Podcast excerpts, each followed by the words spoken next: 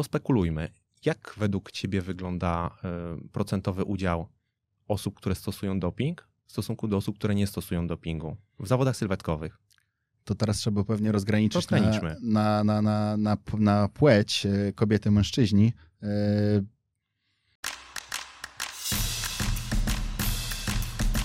W swoim tempie. Podcast sieci fitness CityFit.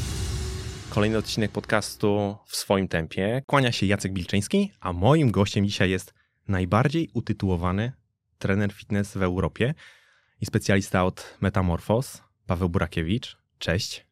Cześć, witam Jacku. Przede wszystkim dziękuję za zaproszenie i cieszę się, że nareszcie udało się nam spotkać, bo umawialiśmy się już chyba dobre, wydaje mi się, że trzy albo dwa lata. Tak, i w takich, e, w takich warunkach już od razu przed mikrofonami, od razu, od razu zarejestrujemy naszą rozmowę. Dobrze, Pawle, e, przyznam, że próbowałem sobie policzyć e, twoje tegoroczne sukcesy i dosyć szybko zrezygnowałem, bo okazało się, że jest tego, e, że jest tego tak e, dużo. Wy naprawdę w tym roku zdobyliście dwa wiadra medali. Czy ty jesteś w stanie to policzyć, podsumować w jakiś sposób? W jakiś sposób jestem w stanie, aczkolwiek to z biegiem lat się troszeczkę zmieniało, bo kiedyś liczyłem wszystkie medale. W tym roku nie jestem w stanie na pewno ich policzyć, więc mogę ci powiedzieć tylko overale, tylko trzeba tu tu wyjaśnić, czym jest overall Słucham kategoria. zatem. W przypadku na przykład Mistrzostw Świata mm, mamy 8 kategorii bikini wzrostowych, e, od 158 do plus 175 i zwyciężczynie wszystkich tych 8 kategorii spotykają się w kategorii overall. Okej. I mamy tylko jedno zwyciężczynie kategorii overall. Więc takich overalli mamy w tym roku 18. Wow. Więc to jest ilość, możesz sobie wyobrazić, że potężna. Tak. Więc ten rok był zdecydowanie najlepszy, jeżeli chodzi o nasz team. O, wasz team. No to jakby jeżeli nie jesteś w stanie tak prosto tego policzyć, albo jeżeli liczysz tylko to, co jest tym wierzchołkiem góry lodowej, to chyba świadczy trochę o sukcesie i trochę ciśnie się na usta takie pytanie, e, co jest sekretem tego sukcesu, ale ja nie zadam ci jeszcze tego pytania. Myślę, że do niego gdzieś Okej. e, później dojdziemy. E, Chciałbym trochę porozmawiać o tobie, bo w internecie można znaleźć dużo informacji na temat twoich sukcesów, na temat twoich e, podopiecznych również, natomiast bardzo niewiele informacji na twój temat i chciałbym sobie stworzyć taką trochę linię czasu. Mm, Jak wyglądały twoje pierwsze kroki jako trener? to trzeba się cofnąć lata, lata e, temu. Przed rokiem 2000, początki moje na siłowni w wieku e, 17 lat, gdzie jeszcze nie było ani Instagrama, ani Facebooka, ale były Piękne gazety, czasy. które pewnie pamiętasz, czyli kulturystyka i fitness, flex i tak dalej, Tak i tak jest. dalej. Ja gdzieś wtedy złapałem bakcyla na, na trening sylwetkowy. e, Tam też się przewijały w tych gazetach sylwetki kobiet, zawodniczek, e, oczywiście zawodników również. Wydaje mi się, że wtedy właśnie to się wszystko zaczęło w mojej głowie, taki kult, nazwijmy to, ciała. No i lata, lata później e, sam wystartowałem w zawodach sylwetkowych, zresztą trzykrotnie. E, No właśnie, o tym chciałbym zapytać, bo to był taki kolejny punkt na mojej mapie e, twojego rozwoju. Mamy 18 lipca 2015 roku, Dokładnie. numerek 147, Świetnie się przygotowałeś. Sopot. Dokładnie tak. Może o tym, można nam to przybliżyć? Mogę przybliżyć. Szczerze mówiąc, nawet nie pamiętam, które miejsce zająłem. Wiem, że to nie było miejsce medalowe. E, Poznałem, co się z czym, że tak powiem, je, jak ciężkie są No przygotowania. bo myślę, że powinniśmy powiedzieć, że to były twoje debiuty, bo my o tym Dokładnie. wiemy, a nasi słuchacze prawdopodobnie nie. Tak, to był pierwszy start. Fajne wspomnienia y, na pewno. Uważam, że dobry trener powinien y, przynajmniej raz, najlepiej kilka razy startować. Żeby poznać to od drugiej strony. Dokładnie tak, szczególnie taki mental zawodnika, Mhm. jakie ma obawy, jakie ma myśli przed zawodami, y, co czuje, poznać ten głód. Na zasadzie głodu mówię takiego fizycznego, ale Mhm. też psychicznego, że myśli się w zasadzie tylko o jedzeniu. Oczywiście nie każdy tak ma, bo u mnie raczej zawodnicy i zawodniczki nie cierpią aż tak, jak ja musiałem cierpieć. Jako ciekawostkę tylko powiem, że jadłem 1500 kilokalorii dziennie i robiłem dwie godziny cardio. Tak, a dodajmy, dość- bo ja sprawdziłem, e, ważyłeś 80 kg, 80,5 kg. Dokładnie tak. W dniu zawodów nawet miałem 79,9, a nie wiem, czy, czy widziałeś tę informację, natomiast schudłem 28 kg. Do 20 tych właśnie, tak, ze 108 do, do 80. Czyli e, popełniłeś trochę błędów. Popełniłem i uważam, że to bardzo dobrze. E, Jeśli już mamy omówić szerzej ten start, to, to tego nie ma na, na moich social mediach, ale ja po tym starcie wylądowałem w szpitalu. Okej. e, z bardzo poważnymi skurcz, skurczami, więc moje przygotowania były najgorsze, jednymi z najgorszych, jakie można było tylko zrobić. Więc tylko to też nie były czasy, ani ja nie jestem taką osobą, która gdzieś tam narzeka. Mm, Więc było Ale ja myślę, to jest kawałek historii. Popełnionych było mnóstwo błędów i to nie ja je popełniłem, tylko mój e, były trener. E, Ale uważam, że dzięki temu ja mogę być lepszym trenerem i to się nigdy nie powtórzyło. Czyli też w ramach przygotowań do tych zawodów miałeś swojego trenera. Dokładnie.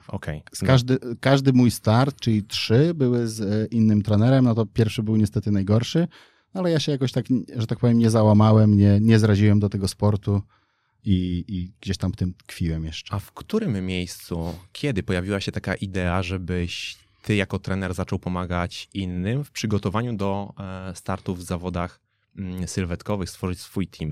Bo ja znam mm, wielu trenerów, którzy mm, chcieliby e, obrać podobną ścieżkę, ale tego nie robią.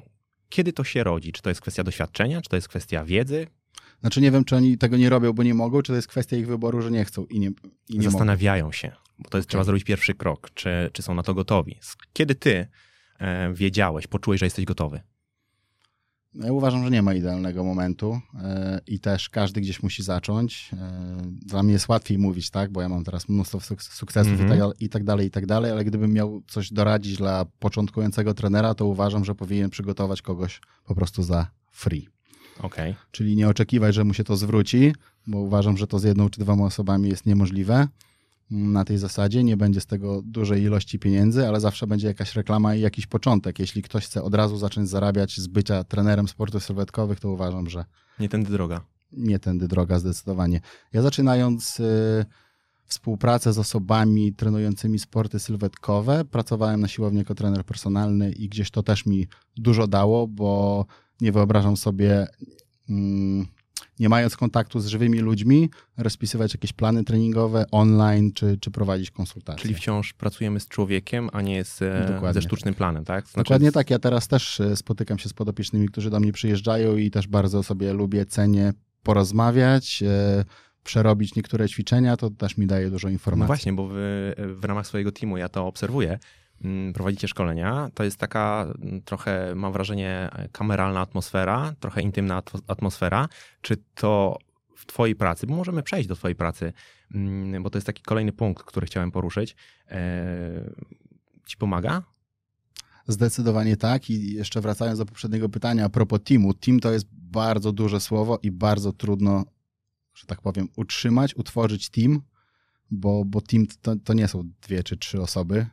E, Ile masz e, w swoim teamie obecnie Znaczy zawodników? pytanie, co nazywamy teamem, bo czy podopiecznych, czy team jako tylko, tylko sportowcy? Zacznijmy tylko, spo, o, No to tylko kilka, na pewno kilkadziesiąt osób. kilkadziesiąt osób. Kilkadziesiąt osób, tak? To są różne emocje, e, różne kraje, przede wszystkim różne języki. Ja mam podopiecznych z Korei Południowej, z Rumunii, Czyli z, pracujesz z z z Niemiec, całego ze Słowacji, nie będę tu wymieniał, tak? Mhm. Też Dubaju. To, to, bo jakby ty w swojej pracy zawodowej z jednej strony właśnie pracujesz z zawodnikami, ale z drugiej strony mm, pracujesz również z ludźmi, którzy nie mają ambicji zawodniczych, chcą poprawić swoją sylwetkę, lepiej się poczuć, yy, no, co, coś u siebie zmienić, tak? Jakie to są proporcje? Ilu jest, wiemy, że masz już e, kilkudziesięciu zawodników w swoim teamie, a ilu byłoby to osób, które nie mają ambicji zawodniczych dla kontrastu? Powiedziałbym, że 50-50, ale wydaje mi się, że 70 do 30 mm, na zasadzie zwykłych, nazwijmy to, osób, które trenują rekreacyjnie. Czyli jest ich zdecydowanie więcej, tylko tutaj też jest większa rotacja. Mhm. Czyli sportowcy zostają, że tak powiem, na dłużej, a osoby trenujące rekreacyjne, wiadomo, nie zawsze jest zapał, nie zawsze są chęci. Są też często jakieś tam problemy typu przeprowadzka, choroba bliskiej osoby, e, różne rzeczy. Jasne. Mm, Bo właśnie tak się trochę zastanawiam, mm, czy można trochę skonfrontować te, te dwa światy? Spróbujmy skonfrontować może trochę te dwa światy, bo jakby idea i cel gdzieś tam na końcu jest podobny. Oczywiście skala tego celu może być, e, może być trochę różna, ale chciałbym trochę mm, wyregulować może tak optykę na sam początek i w taki dobitny sposób e, to pokazać. Gdybyśmy zebrali sobie do kupy wszystkie te elementy, które stanowią o celu sylwetkowym, tak? Trening, dieta, regeneracja, wszystko to, co ja nazywam taką randką z rzeczywistością, czyli ta praca, którą trzeba wykonać, żeby do tego celu gdzieś tam na końcu dojść. Nazwijmy sobie to wysiłkiem. I postawilibyśmy sobie na jednej szalce zawodnika sportów sylwetkowych albo osobę, która ma takie ambicje, żeby wystartować na scenie, a z drugiej strony Kowalskiego, który chce zrobić formę plażową. I załóżmy, że, oni, że jedna i druga osoba startuje z tego samego pułapu. Jaki to jest wysiłek, powiedzmy w skali od 1 do 10 w jednym i w drugim przypadku? Ja uważam, że do formy plażowej jest dokładnie ten sam wysiłek, aczkolwiek od plażowej do startowej to mhm. to, to różni zawodnika od, od, nazwijmy to, zwykłego Kowalskiego, czyli zazwyczaj to jest dosłownie kilka, czasami kilkanaście tygodni. Okay, czyli to jest. To później jest... się zaczyna już taka trochę męczarnia. Czyli, czyli y, chcesz przez to powiedzieć, albo czy ja dobrze rozumiem, że taki off-season u zawodnika, jakby, jest dosyć podobny E, albo wygląda dosyć podobnie również u Kowalskiego. Czy jest tutaj dosyć dużo punktów wspólnych? Nie, właśnie off-season, to, to tu jest ta różnica u. A tu jest różnica. Tak, ja bardzo dużą uwagę przykładam do właśnie off-seasonu. U mnie nie ma czegoś takiego, że zawody się kończą, jest pstryk i, mhm. i jest jakieś lenistwo, e, jest więcej wyjść. Oczywiście też mówię, nie mówię, żeby ktoś był ascetą czy mnichem, aczkolwiek im wyższy poziom, na którym startuje, im wyższe ambicje i oczekiwania mhm. wobec siebie, E, tym bardziej pilnuję, żeby ten off-season był super przepracowany. Ja właśnie wtedy pilnuję, żeby ktoś się wyspał, żeby ktoś trzymał tą dietę, oczywiście na 90% powiedzmy, i żeby ktoś ciężko trenował, bo Ale tu się dzieje magia na off-seasonie u zawodnika. Ale to, to chyba trochę jest tak, e, mówiąc, e, wracając do tego, co powiedziałeś, czyli im wyższy poziom zawodnika, mm, to chyba dotyczy każdej dyscypliny sportowej, bo kiedy chcemy zrobić pierwsze kroki, to zwykle te efekty są, pojawiają się stosunkowo szybko i nie chcę mówić, że nie wymaga to dużo wysiłku, Natomiast e, tę skalę tego wysiłku bardzo często właśnie widać na tym bardzo wysokim poziomie, kiedy chcemy zrobić mały krok do przodu, kiedy mamy już te 100 metrów naprawdę w bardzo dobrym czasie i chcemy urwać z tego ułamek sekundy, oczywiście przekładając to na, na inną dyscyplinę, czyli, czyli jakby to myślę, że to jest e, dosyć uniwersalne dla hmm, chyba większości dyscyplin sportowych, czyli im wyższy poziom, tym więcej wysiłku trzeba włożyć, żeby zrobić mały krok do przodu. Dokładnie tak. Ja mam takie powiedzenie, które często powtarzam dla sportowców, że jedyne, czego powinni się obawiać, to jest to, że ich konkurencja trenuje ciężej od nich. Niczego działa? innego. Działa? Mam nadzieję, że działa, aczkolwiek to pewnie porozmawiamy w dalszej części rozmowy, jakie jest podejście w ogóle e, takie trochę psychologiczne do, do różnych osób aczkolwiek y, faktycznie jeśli ktoś startuje w lidze zawodowej, bo prowadzę również takie osoby, czyli tam już nie ma wpisowego, za nic się nie płaci, tylko no można wygrać pieniądze i tam są praktycznie sami mistrzowie świata, no to tam już jest poziom naprawdę level high i, i, i tam trzeba mocno się starać, żeby się wbić nawet do najlepszej dziesiątki. Mhm. E, no dobrze, no to wrócimy do tego, bo mam tutaj kilka pytań z, e, związanych właśnie z takim przygotowaniem, ale to, to może za chwilę. E, spróbujmy jeszcze wrócić do tego porównania trochę. Mm, czym w takim razie różni się praca z zawodnikiem od pracy z osobą, która nie ma ambicji zawodniczych? Możemy wykazać jakieś punkty wspólne, jakieś różnice, żeby to tak wybrzmiało? Tak, wydaje mi się, że ze sportowcem trzeba być ba bardziej szczerym, czyli jak y, powiedzmy w weekend poleciał z jedzeniem, no to trzeba go ochrzanić raczej mhm. bardziej. Mniej empatii, bardziej surowy? Dokładnie Trener. tak. Z racji tego, że jak zawodnik wrzuci y, jakiś check form w super świetle, gdzieś spompowany na siłowni, od, odbicie lustrzane, wygląda super i tam jest milion komentarzy. Wygrasz, ekstra. A trener ci mówi, nie ma żadnego progresu. Ciśnij mocniej. Spieprzyłeś. Mhm. Mocniej, więcej. Czyli zasadnicza różnica y, między zawodnikiem, a osobą, która nie ma ambicji zawodniczych, to jest e, podejście trenera, ten element empatii i tego, na jak, e, jak bardzo jesteś szczery wobec niego. Dokładnie, jak mocno przekręcić e, śrubę w momencie, kiedy ktoś. No bo jakby głównym celem zawodnika jest sukces sportowy. Tak. Głównym celem osoby trenującej rekreacyjnie nie jest sukces sportowy.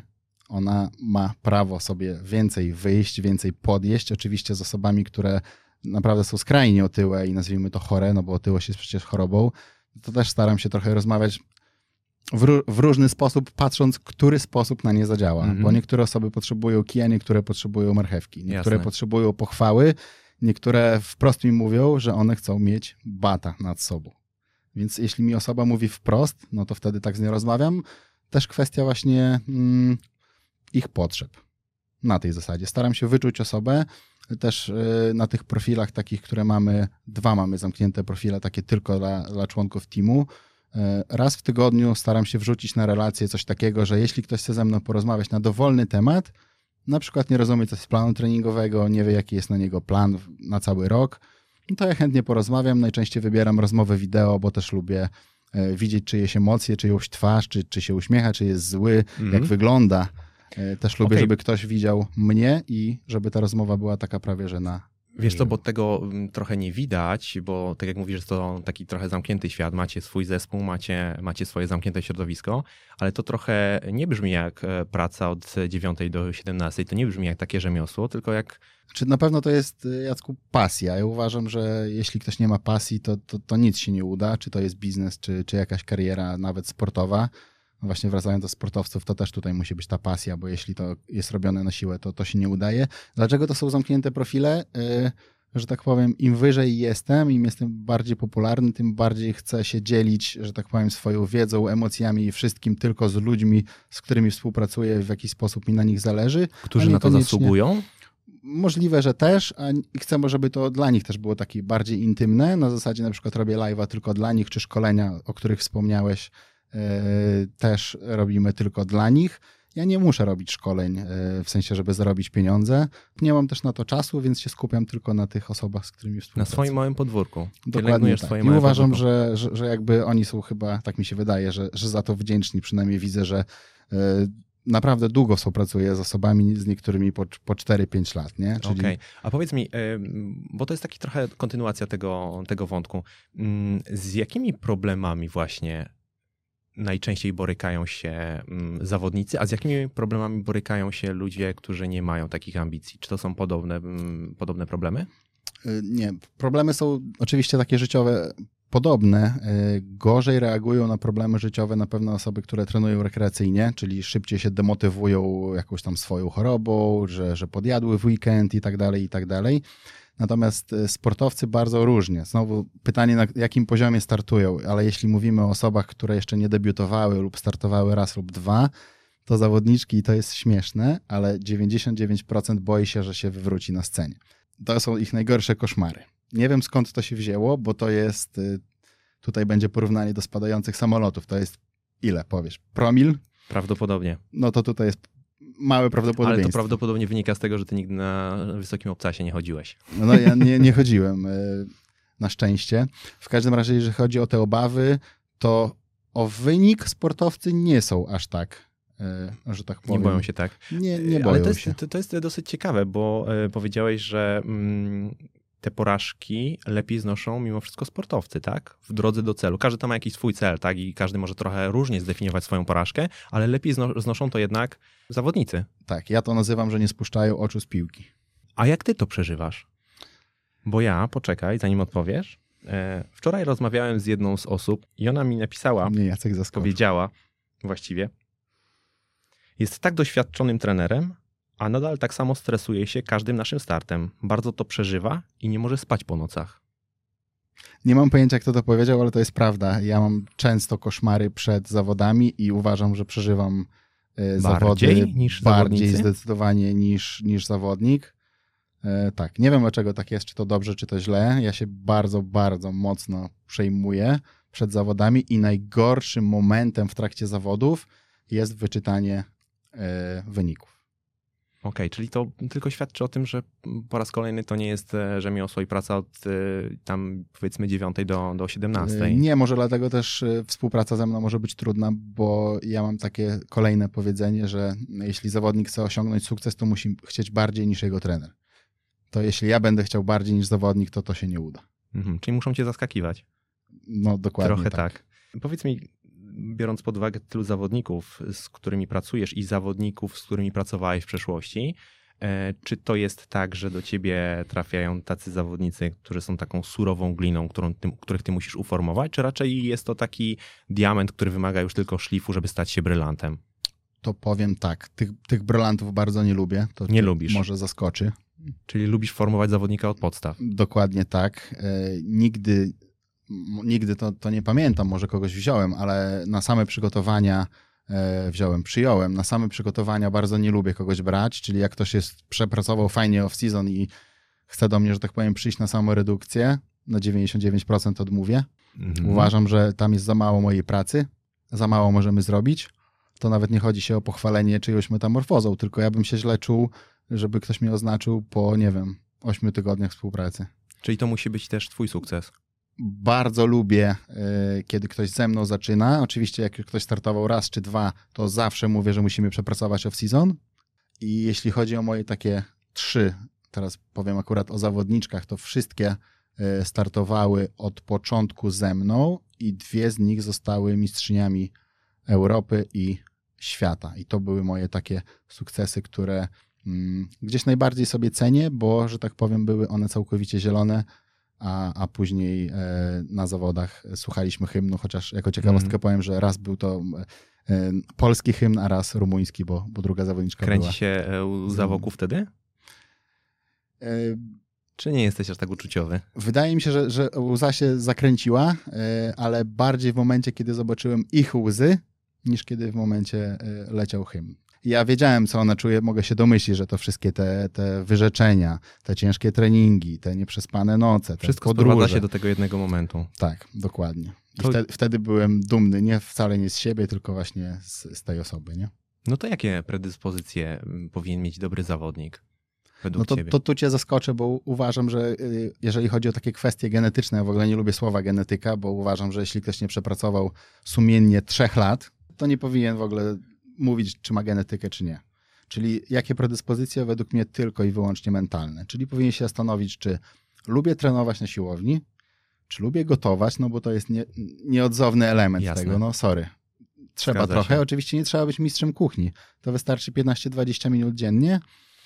E, czy nie imprezuję za dużo na zasadzie 3-4 dni w tygodniu, no bo to też się nie uda, bo po Mhm. takich dniach melanżu, no to sorry. Musi być skupiony na celu. Czyli dla mnie tylko i wyłącznie mentalne. Jeśli ktoś przez te 3 lata, bo ja uważam, że tyle potrzeba od zera do niekoniecznie mistrzyni świata, ale bardzo dobrej zawodniczki czy zawodnika. Oczywiście Czy- nie mówimy o kulturystyce ciężkiej, Jasne, czyli, trzeba. czyli przepraszam, że ci przerwę, czyli rozumiem, że mówiąc 3 lata, masz teraz na myśli, przychodzi e, pani Basia, pani Kasia albo pan Tomek, który do tej pory nie miał styczności e, ze sportem siłowym, ma poprawną sylwetkę i w ciągu trzech lat może śmiało myśleć o tym, żeby zdobyć tytuł mistrza świata.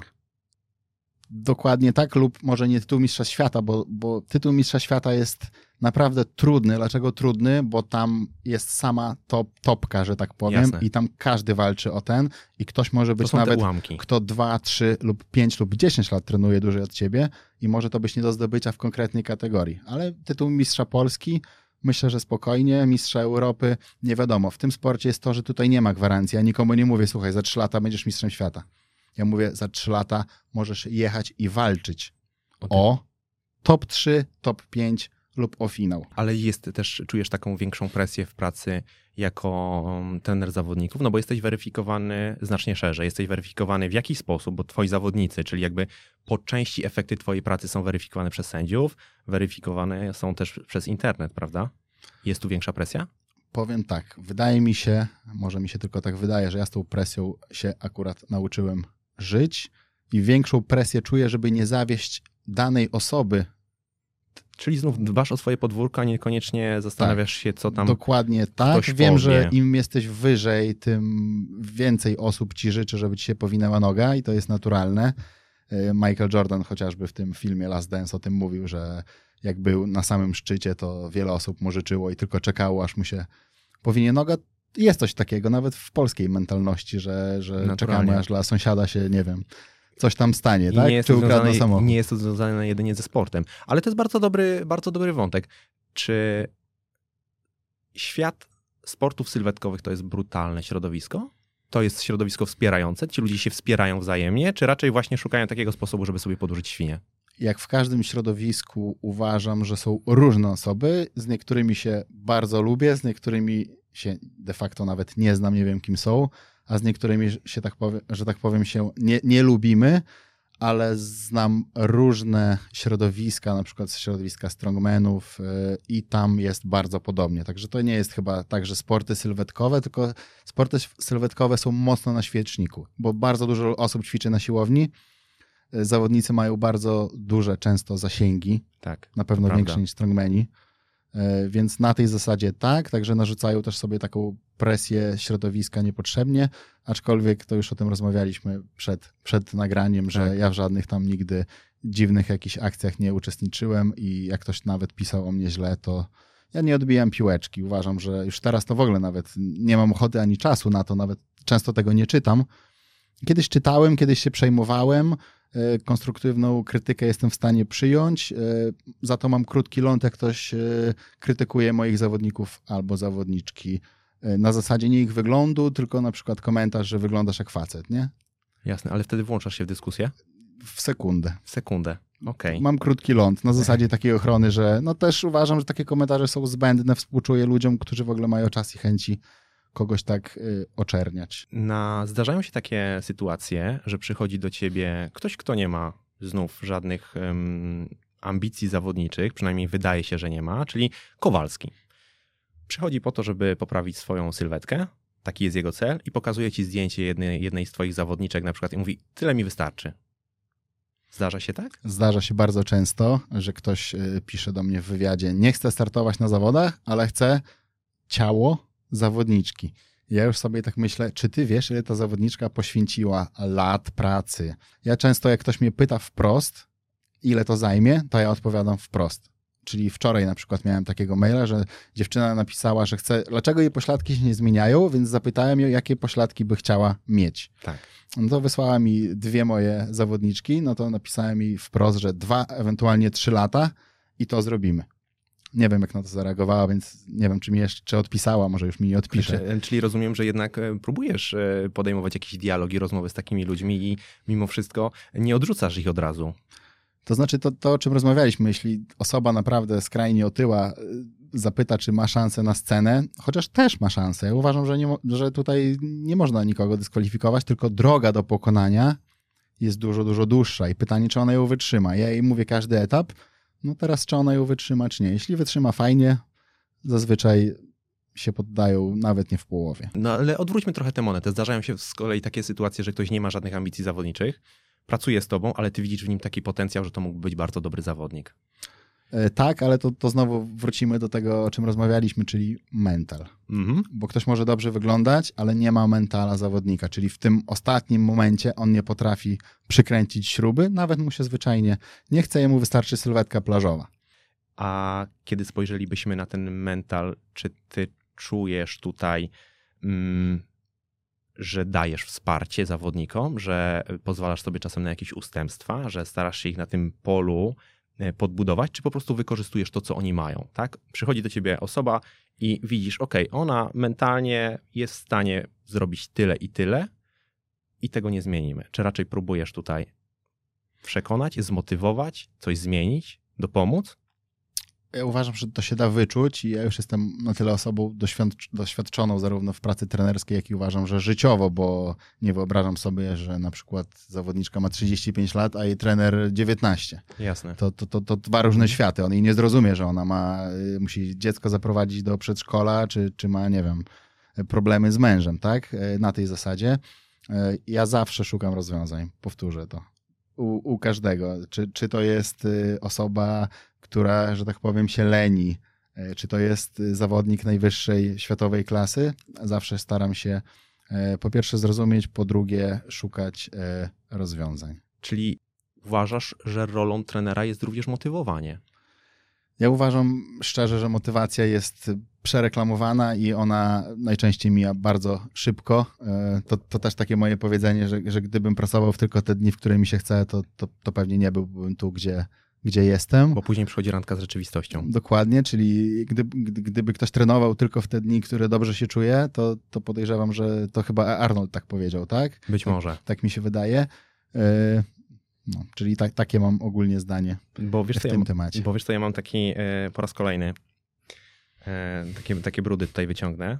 I to jest cytat z ust jednej z bliskich ci osób, e, z jednej zawodniczek. Wie, jak podejść do rozmowy z daną osobą, aby nieco zmienić nastawienie na takie, jakie w danej chwili jest potrzebne. I e, drugie, które mi się bardzo spodobało. Praca z Pawłem sprawiła, że nie tylko zaczęłam osiągać swoje sylwetkowe cele, ale stałam się również lepszym i bardziej pewnym siebie człowiekiem. Wow. Bo zaraz będę płakał. E, A właśnie zastanawialiśmy się, czy powinniśmy mieć tu chusteczki na, na, e, na naszym planie.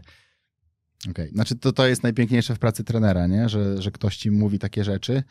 Yy, czy to może motywuje bez, bez motywacji, na zasadzie właśnie rozmowy. Nie robisz tego intencjonalnie. Dokładnie. Mówię, jaki ktoś ma potencjał, uświadamiam go w tym, pokazuję mu drogę, jaką powinien przebyć lub co zrobić, żeby to osiągnąć. To motywacja na, na, yy, w tym, na tym polu to zdecydowanie tak, ale motywacja na zasadzie yy, jest super, jedziemy dalej. Co tydzień, czy Albo proszę codziennie, zrób, proszę zrób. to później jak grochem o ścianę, bo, bo to, to zadziała na raz, drugi, trzeci, ale setny lub za trzy lata, no to to już jest nijakie. Czyli trzeba naprawdę samemu tego gdzieś tam wewnętrznie chcieć. Dokładnie tak. Jaki jest według ciebie może największy mit sportów sylwetkowych? Tylko uwaga, nie mam na myśli mm, e, mitów, które krążą gdzieś tam wewnątrz w tym hermetycznym środowisku. Raczej to, co wypływa na zewnątrz, czyli załóżmy, że teraz e, otwieram media społecznościowe i nagle widzę sylwetkę kulturysty, kulturystki i od razu w mojej głowie pojawia się ten mit. Co by to było? Mi się wydaje, że wszyscy zawodnicy i zawodniczki muszą używać środki dopingujące. I A tak nie najwięksi, jest? najwięksi, oczywiście, że nie, i zaraz przytoczę kilka Mhm. przykładów, e, aczkolwiek e, naj, najwięksi specjaliści oceniają po zdjęciach. A, a jeszcze więksi specjaliści, wyobraź sobie, że potrafią ocenić nawet co kto brał po czyjej sylwetce. To jest dla mnie przezabawne. Na przykład, gdyby ktoś spojrzał na twoje zdjęcie z Men's Health, no to by Mhm. powiedział, brał to, to, to i tamto. Skąd ty, człowieku, to wiesz? Wróżka. Rozumiesz? Mak w siódmym Na pokoleniu. tej zasadzie. E, A propos przykładów, to w Rumunii mają tak restrykcyjne badania antydopingowe, że z dziewczynami stamtąd, a prowadzę w tym momencie dwie najlepsze w Rumunii, nawet nigdy o dopingu nie rozmawialiśmy, a jedna z nich jest zwyciężczynią kategorii overall na Mistrzostwach Europy i aktualną mistrzynią świata. Skoro już sam zacząłeś ten wątek, to pociągnijmy go, pospekulujmy. Jak według ciebie wygląda y, procentowy udział osób, które stosują doping w stosunku do osób, które nie stosują dopingu w zawodach sylwetkowych? To teraz trzeba pewnie rozgraniczyć na, na, na, na, na, na płeć e, kobiety, mężczyźni. E, Ja zawsze trochę, odpowiad- trochę odpowiem e, z, z innej strony. Najczęściej o doping pytają mnie osoby, które średnio trzymają dietę, średnio trenują i słabo się Czyli regenerują. nie jest to domena mistrzów. Uważam, że ni, niczego się nie nadrobi dopingiem. Doping ewentualnie 5% może dać Mhm. I tyle. 5% to jest dużo na Poziomie szczeblu. Dokładnie tak, ale jeśli ktoś y, się przygotowuje do debiutów, czy na takim średnim szczeblu, to taką sylwetkę spokojnie może wypracować naturalnie. I w zasadzie, jeśli osoba, tak jak mówiłem, nie trzyma diety, słabo śpi i kiepsko technicznie i niezbyt ciężko trenuje, to temat dopingu to u mnie jest raczej ochrzan za Okej. takie coś i w, centralnie idę w drugą stronę, a nie dobra, wrzucimy to, to i to i będzie super. Nie, bo nie będzie super. Szkoda Mhm. pieniędzy i zdrowia. Ja nawet nie pytam, wiesz, bezpośrednio absolutnie o twoich zawodników, tylko chciałem wiesz, mieć taki obraz, bo myślę, że to jest mm, ciekawe, e, czy to jest, kiedy patrzymy na przykład na taką, nie wiem, polską scenę, nie musimy wychodzić dalej, polską scenę to jest 50%, 60%, 80%? Znowu odpowiem trochę nie na twoje pytanie.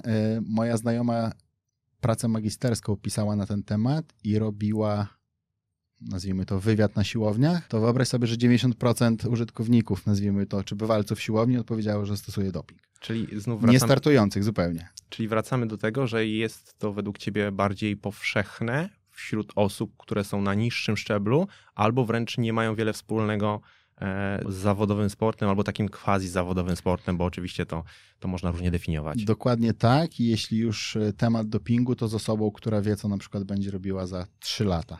Wiąże z tym przyszłość, okej, ale jeśli nie wiąże przyszłości, to uważam, że. No, to też jest zawsze otwarta rozmowa. Ja Jasne. mówię za i przeciw. Mhm. Co może dać, co, co można stracić, y, ale uważam, że, że większość osób mm, wiąże z- zbyt duże nadzieje z dopingiem. Na zasadzie ta magicznej tabletki. Wezmę, samo urośnie, samo się zrobi, samo się spali. I- Uważam, że to nie ma zupełnie sensu.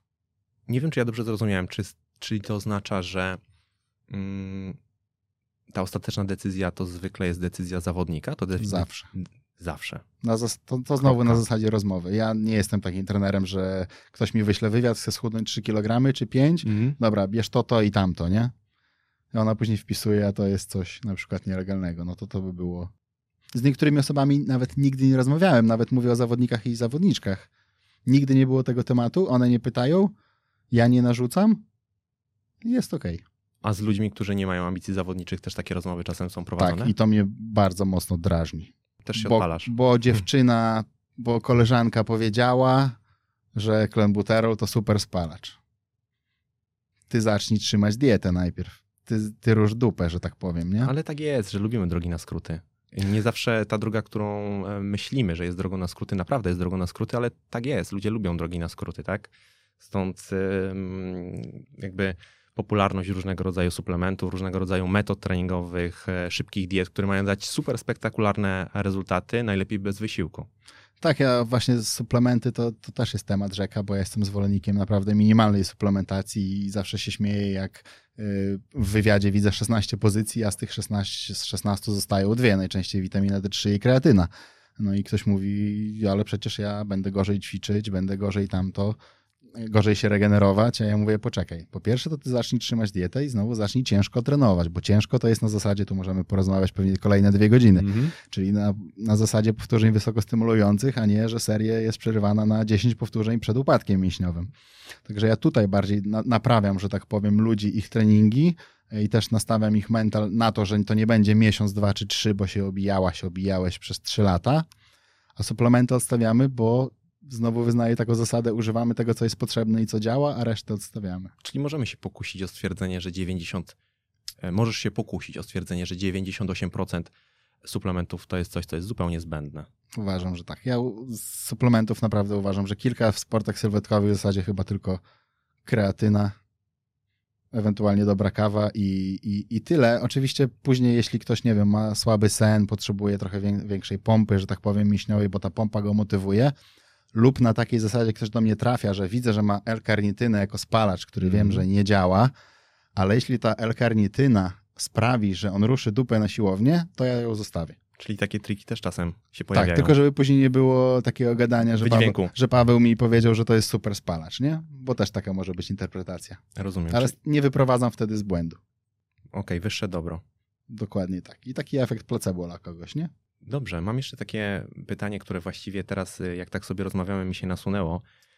Mm, I znów być może wyprowadzisz mnie z błędu, bo ja nie, nie, nie funkcjonuję w tym środowisku i być może powtarzam czasem półprawdę, ale słyszałem wielokrotnie, że w zawodach sylwetkowych, szczególnie w przypadku kobiet, to jest tak, że czasem mm, że jest, to, że jest tutaj dosyć duża doza przypadkowości, polegająca na tym, że czasem na przykład kolor włosów, kolor paznokci czy rodzaj butów może zdecydować o przegranej albo o wygranej. Czy to jest prawdą?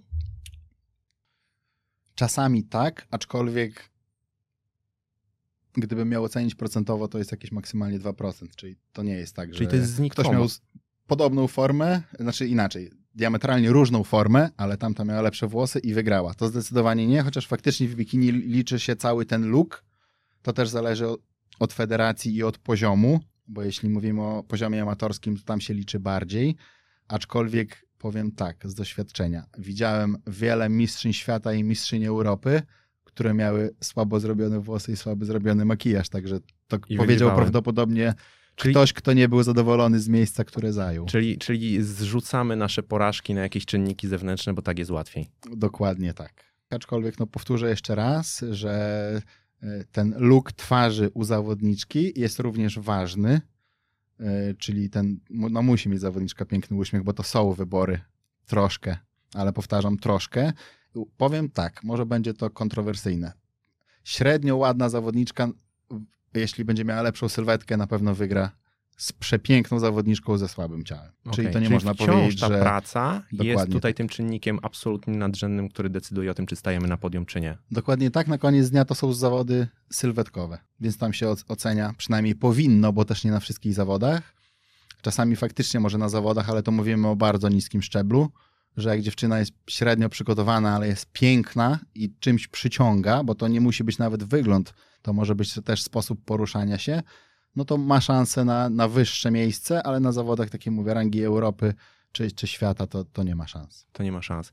Bo wiesz, to krążą takie mm, różne opinie w internecie. Jak wiadomo, internet jest siedliskiem e, opinii wszelakich, e, czasem e, bardziej mądrych, czasem trochę mniej.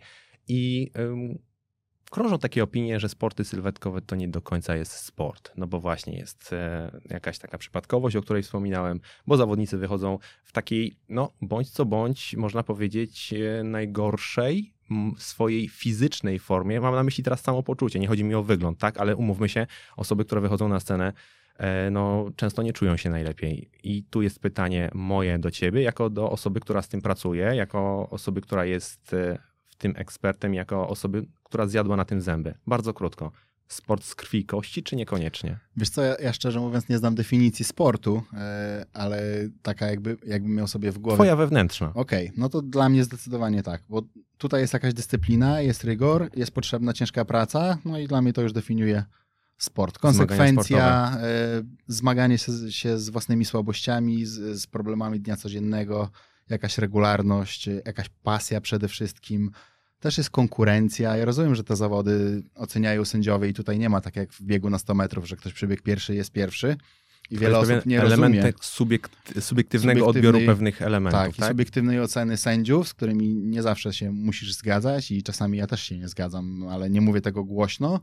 E, także zdecydowanie uważam, że tak i uważam, że sport jest piękny, tylko znowu pytanie, jak do niego podchodzimy, bo jeśli to, o czym mówiliśmy, ktoś jest niezadowolony z miejsca i ciśnie e, na, na ten sport, że ktoś go oszukał, że on już nigdy nie startuje, to nie tędy droga. Ale to chyba też nie jest mental zawodnika dobrego, nie? Powiem ci przykład Mistrzostw Europy 2000 roku, gdzie moja zawodniczka, nazwijmy to, była faworytką i w kategorii juniorek była w drugim porównaniu, czyli wiedzieliśmy, że nie będzie w top 5. I każdy łącznie ze mną i z nią był bardzo zaskoczony. E, Suma summarum zajęła szóste miejsce. Mhm. Ja byłem zdruzgotany. Pobiegłem na backstage i myślałem, że zostanę ją płaczącą. A ona sobie tak na pewniaku stoi i mówi, nie, na luzie mówi, odbijemy w seniorkach. No i po czym się okazało, że została mistrzynią Europy w seniorkach, gdzie w seniorkach jest wyższy poziom. Więc tam był ewidentnie błąd sędziowski, no ale to jest to ten mental zawodnika. Ona nawet nie mrugnęła. No dobrze, to powiedz mi, y, bo tak o tych y, twoich zawodniczkach rozmawiamy, ale też rozmawiamy o y, ludziach, z którymi pracujesz zupełnie poza zawodami, czyli ludźmi, którzy nie mają takich ambicji, po prostu chcą się lepiej poczuć. Mm, Jaki jest twój trenerski Olimp, takie twoje marzenie trenerskie, największe? Gdzie poczułbyś maksymalne spełnienie? Zaraz mi zadałeś pytanie, na, na które muszę się chwilę zastanowić. Proszę bardzo. Nie, nie wiem, czy, to, czy takie istnieje, e, albo może jestem w trakcie cały czas spełniania. Może to, to nie marzenie, ale chciałbym częściej się, się spotykać z tymi ludźmi, którzy nie są zawodnikami, ale na zasadzie takich szkoleń, e, na przykład takich, które organizowaliśmy z Mariuszem. Ja bardzo lubię mieszać różne światy i, i środowiska i poglądy i rozmawiać na, na różne problemy. e, Rozumiem, że mówisz o naszym życiowe. wspólnym znajomym Mariuszu, Mariuszu Mariusz. Dzięcioł. Tak. E, Tak, e, także to tego bym sobie życzył i to jest na pewno moim marzeniem, żebym częściej spotykał się e, osobiście z, z podopiecznymi, którzy, którzy nie są właśnie sportowcami, bo no one mają, oni mają jednak inne podejście i ja też jestem jego bardzo, bardzo ciekawy. Ale powiedz mi, bo teraz jeszcze e, tak mi się trochę nasunęło, bo my mówiliśmy o tych szkoleniach, mówiliśmy o tym, że w ramach twojego teamu, twojego zespołu mm, e, starasz się dbać o tych e, swoich podopiecznych tak bardzo, jak to jest możliwe, między innymi właśnie przez organizowanie szkoleń. Rozumiem, że do tych takich wewnętrznych spotkań kameralnych mają również dostęp ludzie, którzy nie mają ambicji zawodniczych. No zdecydowanie tak, te szkolenia są de facto głównie dla nich. Dla Kowalskich. Tak, bo e, ja też analizuję nagrania swoich podopiecznych, szczególnie jak widzę, że ta sylwetka z miesiąca na miesiąc niezbyt się zmienia, no to wtedy wiem, że gdzieś jest problem, e, więc jak widzę na przykład, że ktoś przysiad ma dość, nazwijmy średni, chociaż przysiad też nie jest ćwiczeniem must have, Jasne. no ale podajmy taki przykład, że, że to jest przysiad, no to albo sugeruję, żeby się ta osoba udała, jeśli mieszka gdzieś daleko, na przykład znowu do Mariusza wysyłam sporo osób, ale takie szkolenia właśnie kieruję bardziej do takich osób, żeby one poznały te główne takie zasady, głównie, główne podstawy, bo osoba zaawansowana może tam wychwycić ewentualnie jedną, dwie rzeczy, które uważam, że też będą dla niej cenne, ale raczej 100% tego kontentu to jest dla osób takich początkujących lub ewentualnie średnio zaawansowanych. A to ciekawe, bo ja byłem przekonany, że większość e, tego, co robisz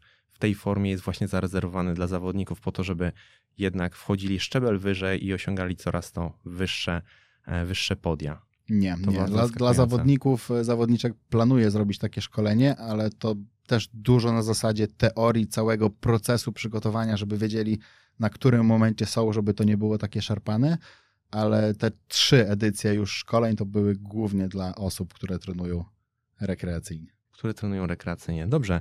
To wiesz co, mam na koniec takie jedno pytanie, jedno, jedno, jedno zdanie. Jaki jest sekret e, sukcesu? Taka twoja pigułka, taki, taki fundament mm, w walce o, o lepszą sylwetkę, ogólnie rzecz ujmując. To powtórzę to, co powiedziałem wcześniej, nie spuszczanie oczu z piłki. Na zasadzie każdy ma wpadki żywieniowe, każdy gdzieś jest przeziębiony, ma grypę, ma wesele, ma wyjazd, ma kontuzję mniejszą, większą, ale ta konsekwencja na przestrzeni, nie oszukujmy się, długich lat najczęściej, bo to nie jest krótki proces, mm, to to uważam, że jest y, kluczowe i nie podejście zero-jedynkowe, czyli trzymam, trzymam, trzymam, bo każdy z nas się potyka. Każdy z nas chce wyjść ze znajomymi, z dziewczyną na randkę i tak dalej, i tak dalej. Także uważam, że, że to i tutaj znowu e, nie szukajmy magicznych sposobów, nie szukajmy magicznych diet, nie szukajmy magicznych planów treningowych, tylko konsekwentnie realizujmy swoje zadania. Czyli konsekwencja i niefunkcjonowanie od linijki.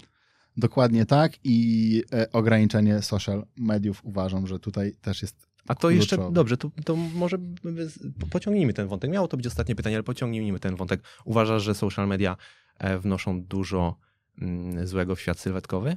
I na poziomie zawodniczym, i na poziomie takim e, zupełnie przyziemnym. To, to, na poziomie zawodniczym to krótko, bo zawodnicy przed e, startem mają listy startowe i zaczynają oglądać na przykład dzień przed, wieczorem, przed snem sylwetki konkurencji, gdzie mentalnie nie są zbyt, że tak powiem, trzeźwi, świadomi, bo dochodzi też efekt no, Ale mają trenera z drugiej strony i może ich zawsze tutaj naprostować. Ale, ale kusi ich, bo mają telefon. Po, po, znaczy trener ich nie naprostuje, bo to może być 12 albo 3 nad ranem. Czy nie zabierasz telefonów?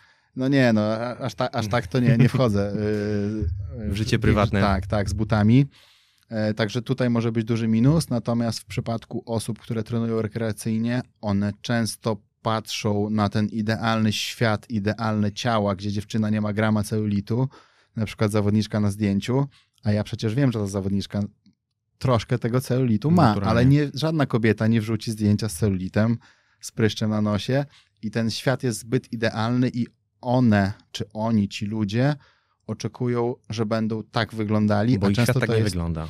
Tak, a często to jest po prostu albo nierealne, albo wymaga lat pracy, a nie miesięcy czy tygodni i znowu się załamują, znowu zawalło na przykład weekend, no i znowu są w plecy i chcą zacząć od początku. Trochę to takie błędne koło i uważam też, że ogólnie my jako ludzie spędzamy za dużo czasu na, na smartfonach i to korzystnie na nas nie wpływa. Zdecydowanie uważam, że, że nie. Za dużo jest tego całego takiego nie wiem jak to nazwać, ale sztuczności, tam są wszystkie piękne samochody, każdy jest na Malediwach na plaży, i później przez to też czujemy się nieszczęśliwi. Nie, nie doceniamy takiego życia, jak teraz sobie na przykład y, możemy porozmawiać. Teraz się ludzie coraz mniej spotykają, są zamknięci to i to są niby media socjalne, ale z tym socjalem to raczej nie mają wiele wspólnego. wspólnego. Coraz mniej, coraz mniej. Rzeczywiście budujemy e, nasz świat na e, wyidealizowanych wyobrażeniach rzeczy, które widzieliśmy gdzieś tam e, na telefonie. Dobrze, Pawle, bardzo dziękuję Ci za rozmowę. Bardzo dziękuję, że, że zechciałeś się tutaj pojawić i podzielić się swoim doświadczeniem i swoimi przemyśleniami. Dziękuję. Mm, a ja słyszę się z Wami już za tydzień w kolejnym odcinku podcastu w swoim tempie.